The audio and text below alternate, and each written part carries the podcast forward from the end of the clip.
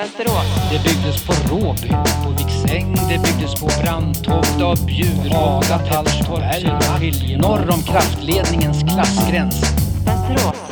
Hej och välkomna till Vänsterås avsnitt 7, en podcast från Vänsterpartiet i Västerås.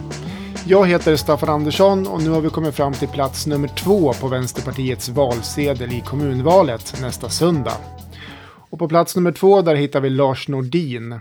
Han är pensionär, han har tidigare jobbat som rektor och han har suttit i kommunfullmäktige för Vänsterpartiet vid flera tillfällen genom åren. Och om han får bestämma själv, ja, då pratar han gärna om skolan, kulturen och klimatet. Igår var du ner i valstugan för första gången va? Ja, det var första gången för det här valet ska jag säga då. Det var väldigt roligt. Många bra relevanta frågor och det är väldigt inspirerande att möta ungdomar. Både mm.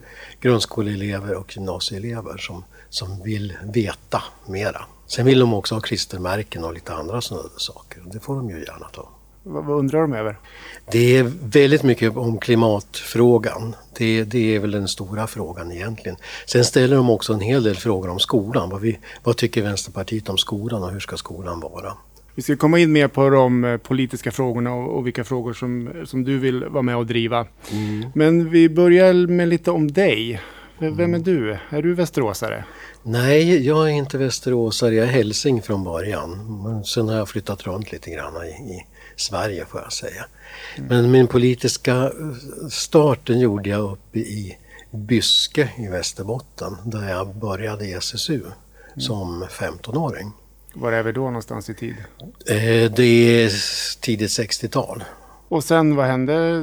Så småningom gick så, du över till Vänsterpartiet? Ja, så småningom. Jag har ju flyttat en del också så att jag har ju inte varit aktiv hela tiden politiskt. Men, men när jag kom till Västerås så då kände jag att det var inte sossarna som var mitt första alternativ utan det är Vänsterpartiet som stod för de här, fortfarande stod för de här frågorna med jämlikhet och, och, och lika lön för lika arbete och väldigt mycket så, de frågorna som, som jag brann för.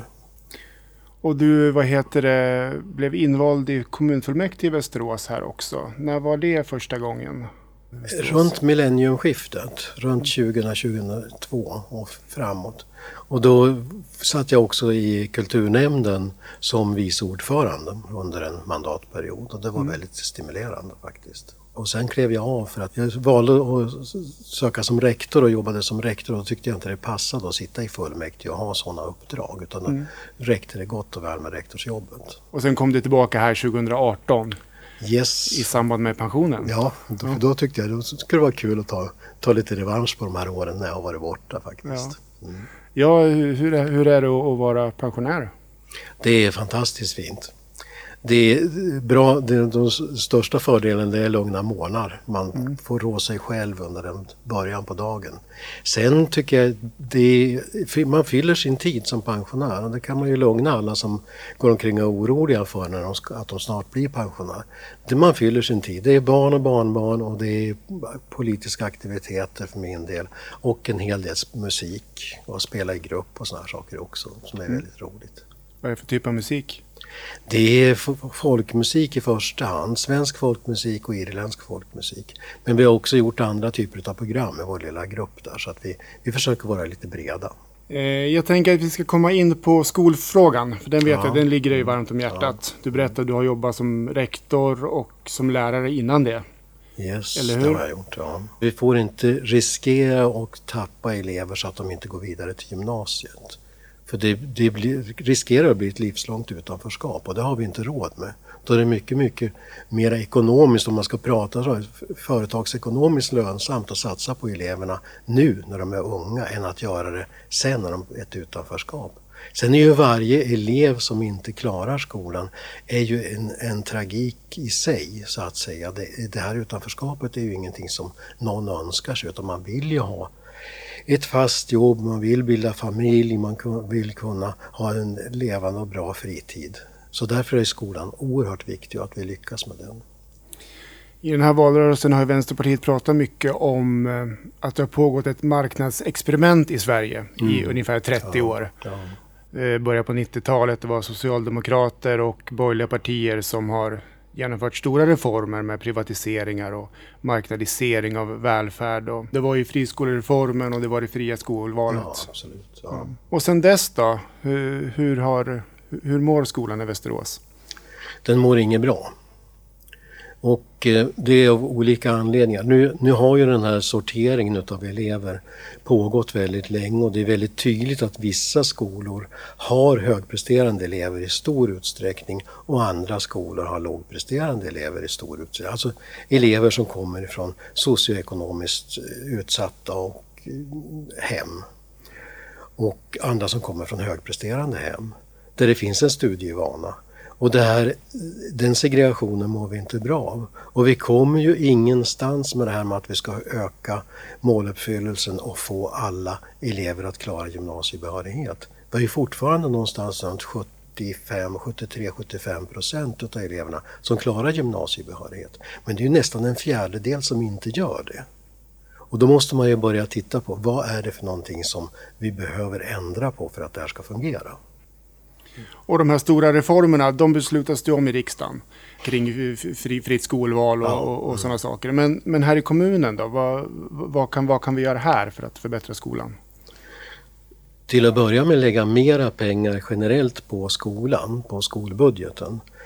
Men sen också vara tydligare när det gäller att fördela pengarna så att mer pengar går till de skolorna där man har elever som har som visar att de behöver ännu mera stöd. Få en högre lärartäthet, framförallt på de skolorna, men också generellt i, i alla skolor här i Västerås. Vi ligger ju långt under rikssnittet när det gäller vad man satsar ekonomiskt på skolor. Och det syns ju också i resultaten till viss del. Även om jag är förvånad över att lärarna så, är, är så enormt duktiga på att hålla upp grundskolebetygen ändå trots de här dåliga förutsättningarna de här pengarna då som, som vi vill skjuta till till skolan, vad, vad ska de användas till? Ja, det är naturligtvis i första hand upp till skolorna att bestämma vad de enskilda skolorna vad de behöver satsa på. Men ett grundtips är att man då kommer att anställa fler specialpedagoger och speciallärare. Det behövs också utbildade studie och yrkesvägledare på alla grundskolorna för att vägleda ungdomarna och inspirera dem till att göra bra val till gymnasiet. Vi behöver socialpedagoger för att i nära anslutning till familjecentrum till exempel jobba med stöd till elever som har det svårt på olika sätt, på det personliga planet och kanske familjeplanet. Och sen också kuratorer som möter elever idag med de funderingar de har på livet och det visar ju sig att det är många som inte alls mår bra i skolan idag, framförallt tjejer. Och de behöver ha ett samtalsstöd och de behöver kunna mötas av vuxna som förstår dem i skolan. Tänker vi byter ämne och pratar lite om kultur också. Mm. Men vi kanske ska börja med kulturskolan då. Det är lite kopplat till skolan. Kulturskolan är nog en av de viktigaste institutionerna utanför skolan när det gäller att, att ge eleverna en meningsfull fritid. Nu sticker jag väl ut hakan för det är idrotten naturligtvis. Det finns idrotts och det finns amatörteatrar och det finns allt möjligt.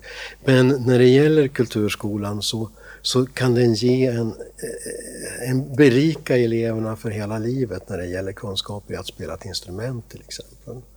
Eller att gå en danslinje, alltså utbilda sig i dans eller i drama, som sen kan bli faktiskt också en yrkesutbildning framöver. Man, man odlar ett intresse och man prövar sig fram och ser om det här kommer att passa mig man behöver att satsa ännu mera pengar på det på det viset att man gör det tillgängligt för fler elever, fler ungdomar genom att kulturskolan också finns ute i de olika bostadsområdena så långt det är möjligt. Och att det också ska vara möjligt att låna instrument och att låna rekvisita och sånt om man nu, det handlar om dans eller drama eller vad det kan vara för någonting. Så att det blir tillgängligt för alla och att det inte blir en fråga om ekonomi, om man ska kunna vara med eller inte i det här.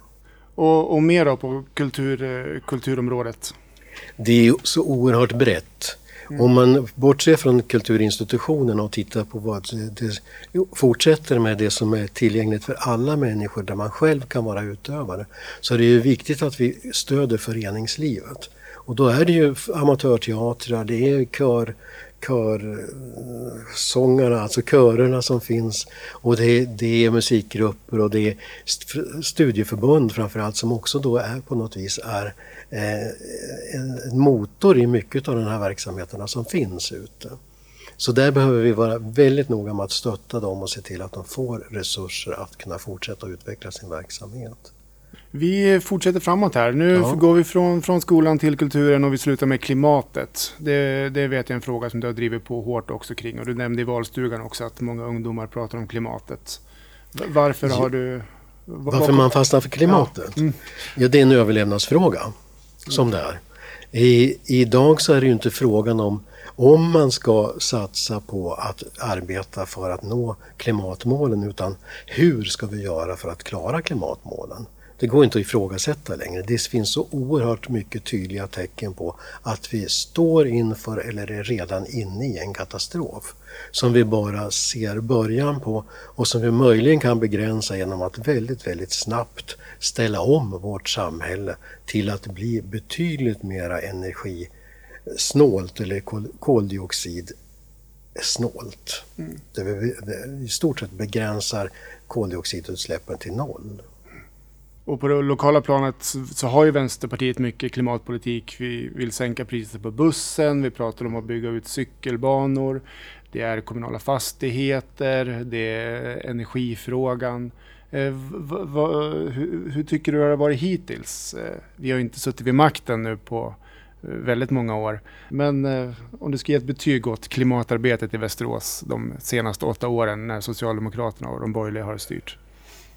Ja, det, det är svårt att, att eh, ge något särskilt mycket beröm till det här. Alltså det finns ju, finns ju framtagna strategier i kommunen om hur vi ska arbeta med de här målen och hur vi ska minska bilismen och hur vi ska uppmuntra till cykel, mera cykelbanor och busstråk så att vi får, får mera fart på kollektivtrafiken och så.